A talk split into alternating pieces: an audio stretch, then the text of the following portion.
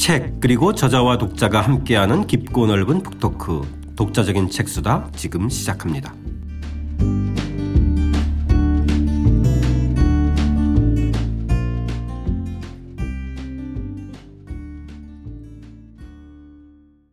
저자와 함께하는 독자적인 책수다. 박종계 선생님과 함께하는 고려세 재발견. 오늘은 고려의 역사 문화를 이해하는 특별 기획이죠. 삼강 청자 아시아를 사로잡은 빼어난 아름다운 편 시작하겠습니다. 저는 책 만드는 사람 김학원입니다. 안녕하세요. 포근이 형 박태근입니다. 안녕하세요. 저자 박종기입니다. 드디어 어, 고려하면 떠오르는 고려청자 오늘 이야기하는 순서인데요. 자, 이 송나라 사신 서긍이 쓴 고려도경 저희 뭐 고려사 고려사저료 삼국사 기 얘기했지만은 고려도경도 저희 자주 등장해요. 그렇습니다. 네. 고려사의 가장 친한 외국 친구죠.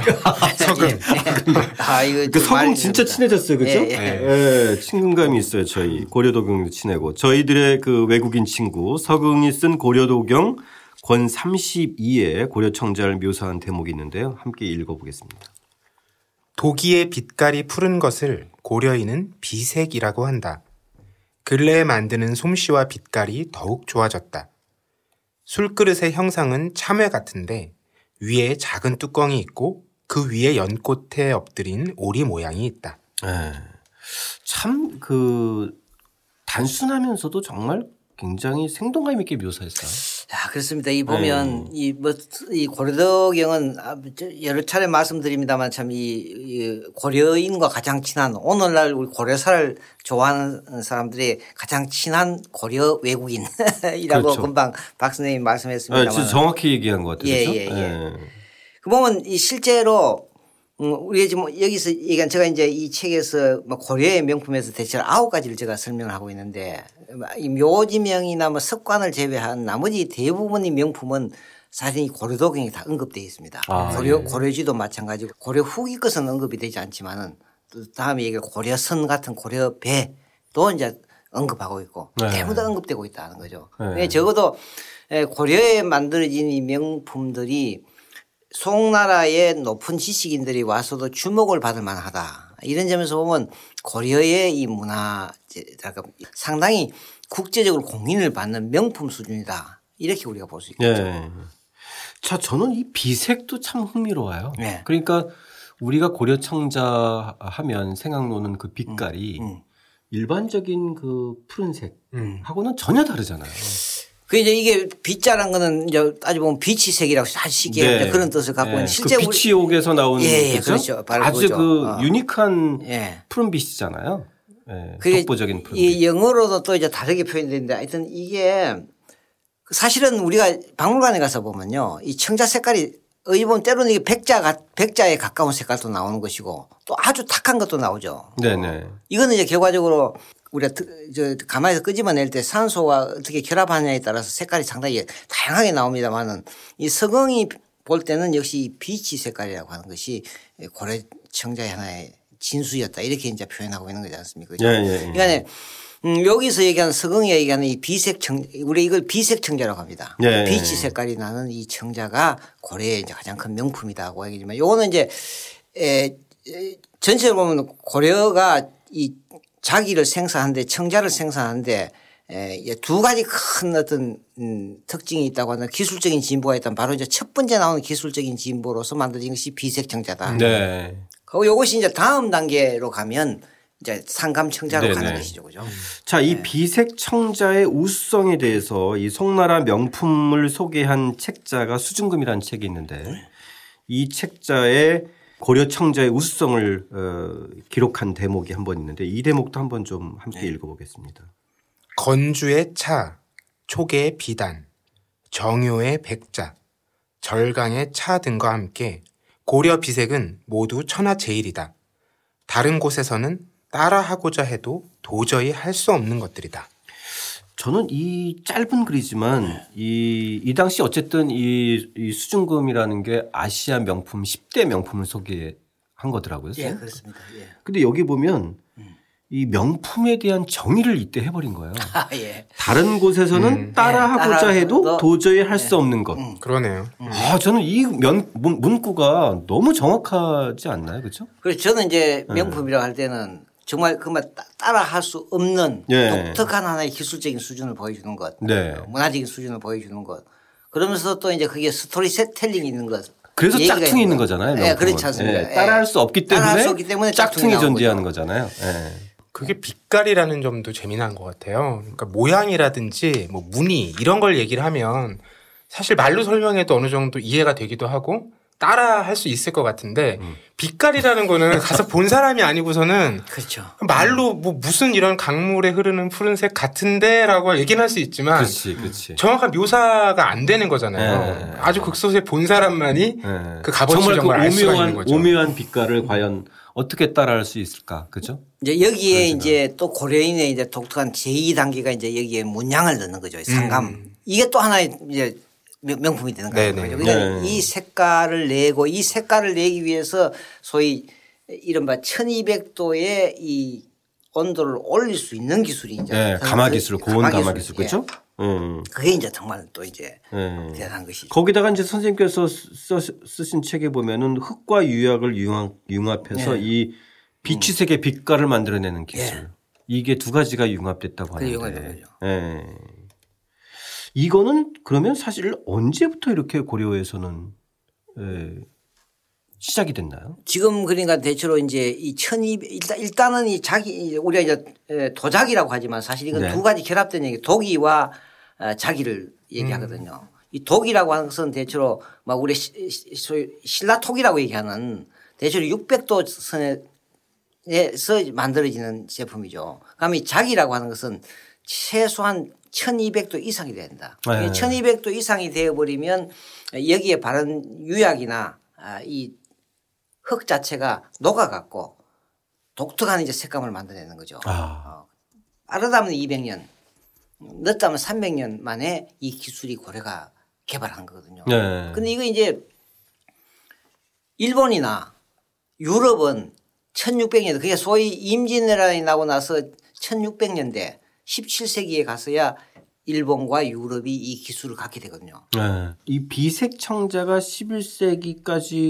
이제 그 11세기. 하다가 예. 그 12세기로 넘어가면은 삼강 기법이라는 게 청자. 등장한다고 하는데 예. 그거에 대해서 좀 선생님 좀 듣고 싶어요. 그러니까 이제 이, 이 상감청자라고 하는 것은 이 상감의 독자적인 기술이라고 저는요. 어, 지난 시간에 낮은 칠기에서도 이 낮은 칠기의 기술적인 특징 중에 세 번째 입사 보면 기법. 입사 기법이라는 예, 것. 예. 이 기술이 입사 기술이 처- 어, 청자의 도자기 제작에 적용된 것이 바로 상감청자다. 그러니까 이제는 도자기를 비색 청자 단순한 비색으로 만들어내는 데서 만족하지 않고 그 도자기 표면에다가 문양을 새기고 거기에다가 붉은 어, 흙이나 흙이나 그 흰, 흰 흙을 집어넣어 갖고 청자 표면에 학이나 아니면 새나 어, 자연을 그리는 이런 기법이 나온다는 거죠. 이게 이제 상감 기법이라는 거죠. 그러면 이제 조금 그 네. 도식적으로 얘기하면은 중국에 애초에 시작됐던 음. 이 청자 기술이 1.0 버전이라면 비색 청자 같은 경우가 한2.0 2.0 버전이고 버전. 그다음에 상감 청자가 3.0 3.0 버전이고 버전. 이렇게 되겠네요. 예, 그렇죠? 그렇습니다. 예. 이제 이런 거는 중국에서도 나오지 않는 거죠. 그저 이제 중국 같은 데서는 뭐 윤기문 어, 이게 저 도돌 수법이라고 이렇게 나오지만은 고려의 경우는 예, 이걸 갖다 이런 어떤 상한 기법이라는 것은 고려의 어떤 독특한 기법이라고 볼 수 있는 거죠. 예. 이, 이런 것은 역시 이제 응용 기술이라고 볼 수 있겠죠. 이것도 이 같은 기, 그러네요. 기법을 그쵸? 갖다가 네. 금속공예 낮은 칠기하고 이게 동시에 에, 접목과 응용. 예, 예. 응용이죠. 예. 어, 이런 점에서 어떤 고려인들의 어떤 상당히 어떤 기술적인 어떤 테크닉이라고 이런 거 상당히 높, 높은 수준의 기술, 기술 수준을 갖고 있는 거죠. 예. 자, 또 하나 흥미로운 것이 이 왕실의 정자의 지붕을 또 이 청자로 덮었다는 기록도 나오는데 고려사 권 18권 의종 11년 4월조의 기록입니다. 그 대목도 한번 읽어보겠습니다. 고려 제18대 국왕 의종은 민가 50여 구를 헐어서 대평정을 짓고 태자에게 명해 현판을 짓게 했다. 주위에 이름난 꽃과 특이한 과실수를 심은 뒤 진기하고 아름다운 물건들을 좌우에 진열했다. 정자 남쪽에는 못을 파고 관란정을 지었다. 그 북쪽에는 양이정을 지어 청자로 지붕을 이고 남쪽에는 양화정을 지어 종려나무로 지붕을 이었다. 예. 그러니까 왕실의 청자로 이제 지붕을 지붕을 일 정도. 그러니까 이런 이 이런 기록은 사실 굉장히 드문 기록이에요. 드문 기록이죠. 예. 그러니까 이, 이 청자가 단순히 생산하는 것이 아니라 이게 실제 이제 여러 이제 생활 용품으로도 널리 사용되고 있다는 그 정보 그 중에 이제 특히 이제 왕실의 어떤 정자를 만드는데 이 지붕을 갖다가 네. 청자로 입고 있다는 거죠. 한 지난 시간에 나전칠기 얘기할 때두 네. 분께서 막 나전칠기를 이런 곳에도 응용해 보면 좋겠다 이렇게 말씀 많이 해주셨는데 네네. 저는 이 부분 보면서 너무 상상이 멋질 것 같은 거예요. 지금 우리가 뭐 이제 과거의 전통 건축물들 가보면 기와 때깔이라는 게 굉장히 칙칙하잖아요. 그렇죠. 맞습니다. 예, 예. 맞아요. 이거를 다 청자로 올렸다고 상상을 해보니까 음. 아이고 아 정말 멋지겠죠. 맨들맨들하고 반짝이고 네. 그리고 시원하고 그 빛이 빛의 각도나 그 다음에 기후에 따라서 오묘한 빛이 좀 다양하게 날 것 같아요. 그죠? 음.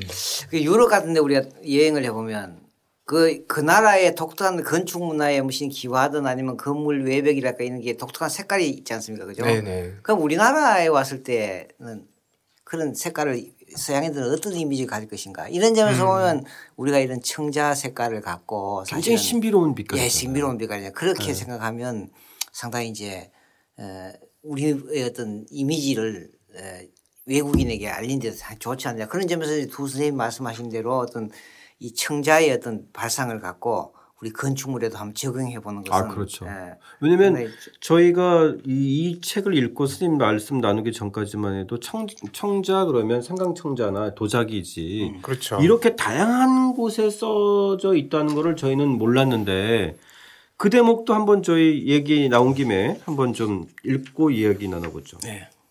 정자 양이정의 지붕을 인 청자기와는 현재 전남 광진과 전북 부안에서 많이 출토되고 있는데 이 무렵 본격 생산된 것이다.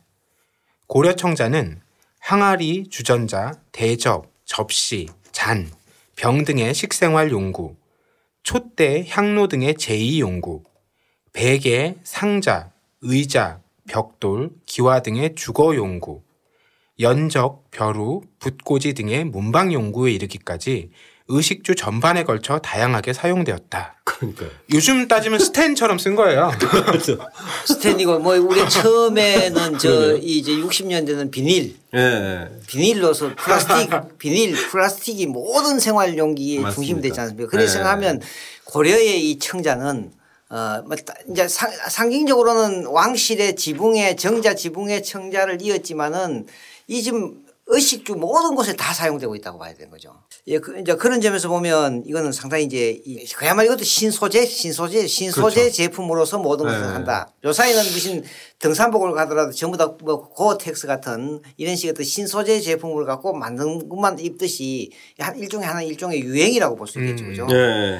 그리고 실제 이제 이 청자 지붕을 이었다고만 되어 있지만은 이 책에서 얘기했습니다만은 실제 많이 이 청- 이 청자 기와나 이 기와들이 지금 발굴이 되거든요. 그러니까 네. 이건 단순히 왕실에만 있는 게 아니라 적어도 고려의 어떤 귀족들이나 어, 지배층들은 상당히 이걸 어, 건축에도 많이 사용했다고 보는 게 맞습니다. 예. 방금 전에 이 포근형 아이디어를 조금 더 빌자면 나중에 남북 교류가 되면 개성 같은 지역은 아예 그냥 전부 청귀화로 그냥 한 도시 자체를 해버리면 그렇죠 바, 다 같은 경우도 길바다 같은 경우도 그렇죠, 그렇죠? 예 네. 그이 그 청자를 활용한 예, 예. 건축 기술을 많이 도입을 하면 정말 독특하고 그렇죠 예 그~ 천년 전에 이그 음. 기운이나 향기가 예. 오늘날에도 그대로 좀 전달될 수 있는 좀 정말 독특한 빛깔을 낼 것 같아요. 도시의 빛깔 자체가 달라질 것 그렇죠. 같은데요, 그렇죠? 네. 그리고 또 뭐 선생님께 음. 들었는데 내년이 그 고려 1100 계곡 1100 예. 예. 1주년이라면서요. 예, 그렇습니다. 고려가 네. 918년에 건국을 했으니까. 아, 예. 918년. 예, 그러니까 이제 1100년을 더 하면 예, 2018년이 고려 건국 1100주년이 됩니다. 네. 그래서 이제 저희들 이제 고려사 연구자들도 이제 중세 사학기를 중심을 해갖고 이제 대대적으로 어왜 현재 이 21세기에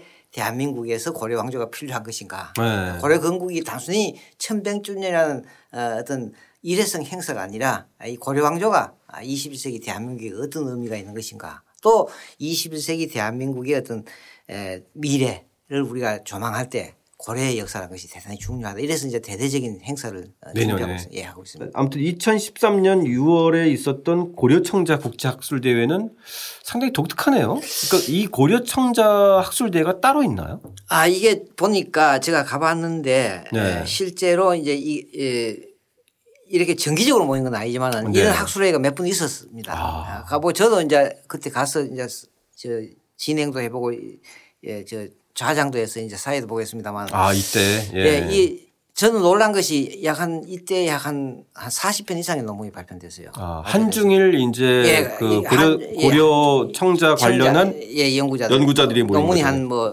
40편 이상 발표된 거 깜짝. 왜냐하면 현재 고려사 연구자 저와 같이 이 고려 왕조사를 연, 어, 쓰는 연구자들은 해외 학자들 다마 이 10명이 안 됩니다. 솔직한 얘기로. 예. 국내도 가장 적지만은 어, 이 해외에서도 가장 적다. 그런데 이 청자 논문이 순식간에 40편이 발견된 거고 예, 이제 이거는 어, 이 청자는 이제 단순히 이저 같은 역사 전공자뿐만 아니라 미술사 전공자들 또 여러 가지 이제 도자사 전공자들 뭐 이런 사람들이 에, 결합되어 있기 때문에 아시아적 관심사네요. 예, 그렇죠? 예. 예. 그리고 거기는 전부 다 집중적으로 어, 이 상감청자의 어떤 기술적인 특성 이것이 이제 사실은 그 원료거든요.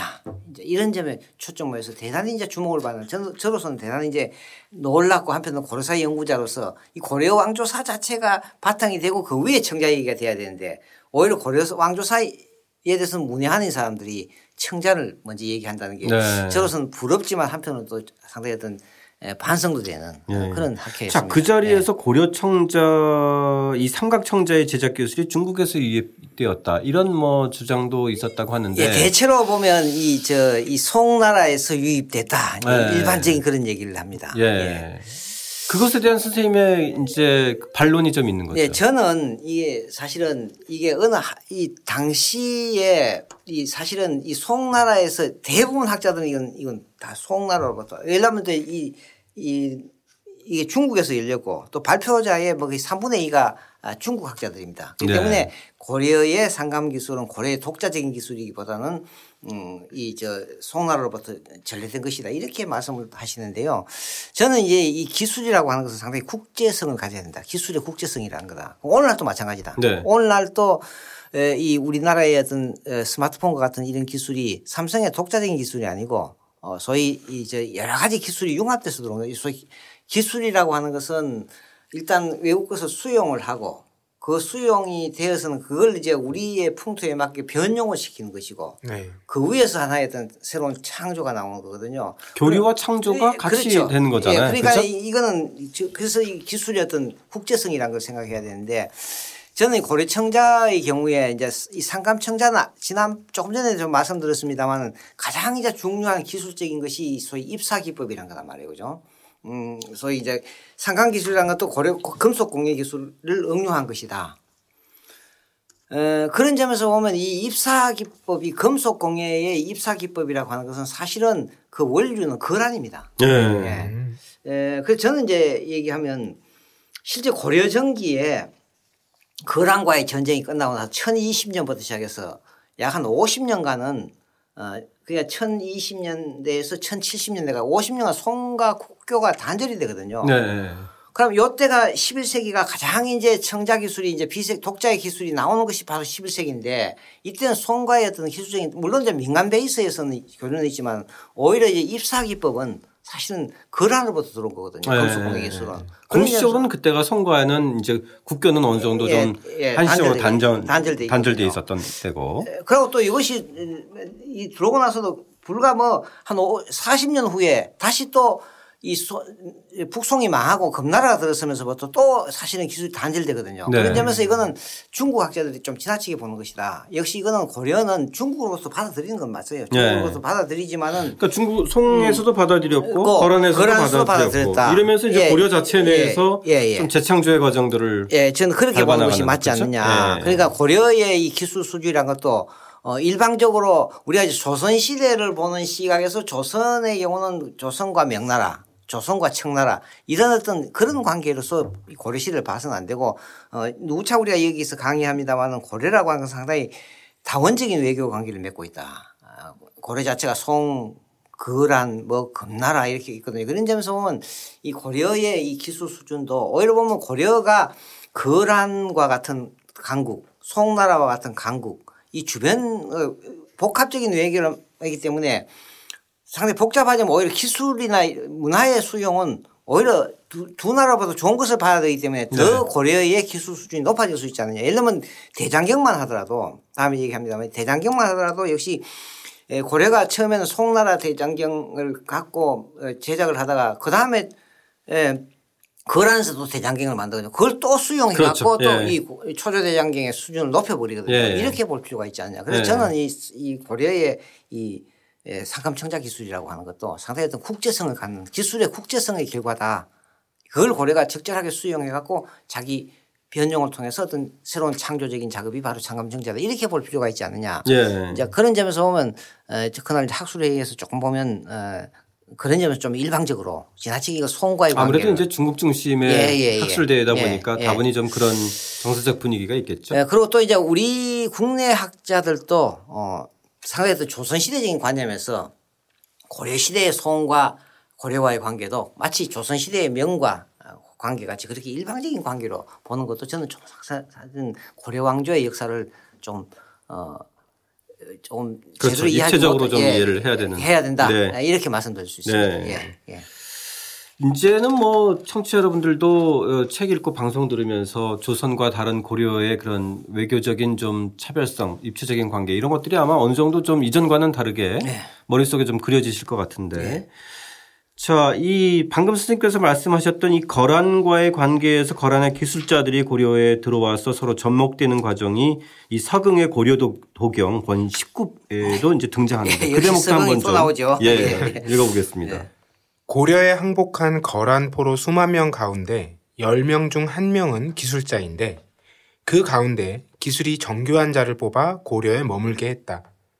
이들로 인해 고려의 그릇과 옷 제조 기술이 더욱 정교하게 되었다. 예, 이단한한 문장에서 얼마나 예. 많은 사실들이 이제 예. 유추가 되겠어요. 고려의 그렇죠? 그릇이란 게 뭡니까? 예, 예, 예. 이 그릇이란 건 지금은 도자기나 이런 그렇죠. 거거든요. 그러니까 이 수천 명 중에 열 명 중에 한 명이니까 아, 그 수만 명 중에 그죠? 예. 그 수천 명 중에서 이제 그 정말 10%가 빼어난. 사람들 그죠? 예, 예. 그러니까 엄청나게 기술자들이 많이 그 당시에 왔다고. 예, 거란의 기술자들이. 고려에 귀화한 거죠, 그죠? 귀화한 거죠. 예, 예. 참 이런 사실들이 굉장히 경이로운 사실들이에요. 지금의 관점에서 보면. 그리고 이제 이 말미 부분에서 선생님께서 이, 이 남송의 수도였던 항저우에서 삼강청자를 비롯한 고려청자가 대거 발굴된다고 이제 이건 최근 사실인가요? 예, 최근 사진입니다. 이게 네. 이제 그, 그때 갔을 때 처음으로 공개됐습니다. 아. 이, 지금 이, 이 책에 2013 사진, 년에. 예, 예, 예, 예. 사진을 제가 봤는데 어 이게 이 항저우로 중국이 저 송나라가 가면서부터 남송 시대가 개시되지 않습니까? 그러면 1127년, 28년이단 말이죠. 그 네. 이후인데 지금 이제 이 항주 지금 항주 지방이죠. 이 항주 지방에 이제 상당히 중국에서 이제 도시가 발달하고 하다 보니까 이 엄청나게 지금 고려 청자가 지금 쏟아져 나온 거예요. 이, 이 파편들을 그날 전시를 했는데 그럼 현재 기록은 고려사 기록을 보면 에, 이 남송이 건국되고 나서는 이 남송과 고려와의 에, 이 외교 관계는 거의 없습니다. 네. 그럼 어디 보면 우리가 이 고려사만 믿고 이- 따른다면 1127년 12세기 중반 이후에 고려와 남송과의 관계는 거의 없는 거로 지금 우리가 얘기할 수밖에 없습니다. 네. 기록으로 보면요. 그렇죠. 기록으로 보- 예, 본- 예. 보면 그런데 사실 그게 쉽지는 않은 어, 이제까지 그런데 실제 이.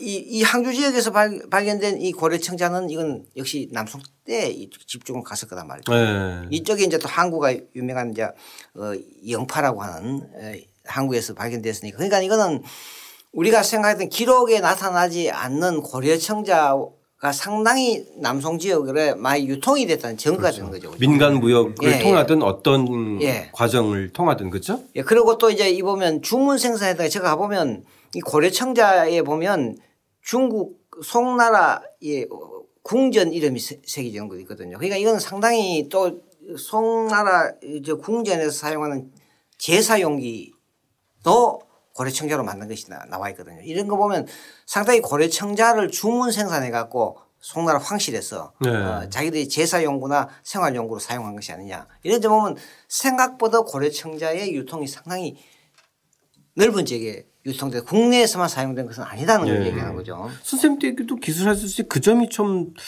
굉장히 인상적이었는데 베튼, 베이징, 상하이, 티베트 지역까지 그렇습니다. 그리고 티베트 이제 남쪽으로는 남쪽- 베트남과 필리핀까지. 예, 지금 나그 예. 이제 이런 것들이 예. 기록으로 다 등장하나요? 기록을 등장. 이제 기록은 나- 나와 있지 않지만 유물 아, 유물로. 유물로 이제 증명이 되는 거죠. 예. 그러니까 뭐저 최근에는 보면 그 유물이라고 하는 게 고려의 상감청자. 예, 그는 동일한 것. 예, 보면 이건 고려 상감청자의 기술이란 거는 분명한 거니까. 독보적인 거니까 예, 이제 예. 다른 나라에서는 제조되지 않았기 때문에 제- 예. 여기 있는 게 들어가는 예. 거죠. 심지어 는 고려 기와가 지금 오키나와에서도 발견되거든요. 어. 그게 이제 기사명이라는 이- 연기가 나오니까 물론 이게 60년에 하면서는 간지지만 대체로 어 삼별초 항쟁 때 고려에 대체로 이제 이게 어 1270년대 제작돼서 이 삼별초 군이 예, 피해서 가면서 이 오키나와 지역까지 전래된 것이 아니냐. 고려기와가 우리가 생각보다는 문헌 기록에 나타나지 않을, 않을 것. 정도로 네. 생각보다 이 고려의 어떤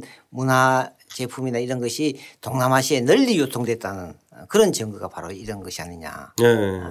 그래서 스님께서 이 고려의 명품 청자는 고려사 고려도공 및 몇 편에 불과한 빈약한 문헌 기록의 공백을 메워주고 예. 고려의 가려, 가려 진 역사를 새로운 모습으로 복원해준 고려 문화의 아이콘인 셈이다. 이렇게 쓰신 거군요. 예, 그렇습니다. 예. 그 저가 이제 이걸 뭐 우리가 문헌으로 공부할 때 전혀 몰랐는데 예. 예, 문헌에는 그게 등장하지. 등장하지 않는데 그게 2013년도 학술회에 갔을 때 처음으로 이제 항주 지역에서 발굴된 고려 상감청자를 보고는 상당히 놀란 것이죠. 이제 이런 이런 것이 이제 사실은 왜 보면 에, 우리가 문헌에서 문헌 기록을 공백을 메워주는 그야말로 고려 문화의 아이콘이 상감청자. 왜 고려의 상감청자를 얘기냐 그저 아름답다. 뭐 우리의 문화재라 그런 것이 아니라 상당히 어떤 국제성을 가진 아. 에, 그런 어떤 문화제품이다. 음. 우리 역사에서 제가 항상 얘기합니다만 우리 역사에서 나온 문화재가 당시로선 동- 에, 세계 세계적 동아시아 세계에서 호평을 받는 문화재는 어느 왕조의 거냐 대체 고려 겁니다. 예. 조선 조선 왕조에서 생산된 문화재가 중국에서 호평을 받는 것은 만 거의 꼽을 수가 없습니다. 별로 없습니다. 그러나 고려의 이 청자, 나전칠기, 고려 불화 뭐 이런 것은 당시 동아시아에서 최, 고려 종이 최고의 명품으로 네. 이런 것은 단순히 이 고려의 어떤 에, 가 우수하다 이렇게 볼 것이 아니라 최고라는 것이 아니라 고려의 기술 수준 에, 문화 수준이 상당히 높은 문화 강국이라는 것을 어, 뒷받침하는 것 아니냐 네. 이렇게 볼 수 있겠죠. 그리고 또 한편으로는 그 교류에 예, 예. 다원적이고 예. 그다음에 좀 두루두루 이렇게 고려의 어떤 예, 개방성, 예, 개방성과 국제성을 잘 보여주는. 해상을 둘러싼. 그런 무역 네트워크가 상당히 활발했다. 활발했다. 이런 것도 이제 이런 가지고 읽을 수 있는? 거죠. 예. 자, 그 중에서도 그러면 이제까지 다른 것 중에서는 아시아 전역에서 가장 널리 일단 그 유물로서 확인된 거는 고려 청자겠네요. 고려 청자가 되고 또 이제 고려 종이도 그렇죠. 아. 전번에 있지만은 어, 있으면 이 몽골 지방에서도 고려 종이를 생산하는 흔적 같은 게 나오, 나오는 건가. 예. 것들 보면 뭐 낮은 실기 같은 것도 마찬가지예요. 일본도 그렇고 상당히 이제 일본 사람들이 좋아했던 그런 물품인 거죠. 예. 자, 저희 오늘 이 12세기 아시아의 10대 명품 중에 하나였던 고려의 상감 청자에 대해서 새로운 면모를 좀 저희들 다시 살펴봤는데요. 아, 이제 고려 청자 조금 더 많이 알고 계셨지만 조금 더, 에, 더 풍요롭게 저희들이 좀 이해할 수 있었습니다. 함께 청취해 주신 여러분 감사드립니다. 감사합니다.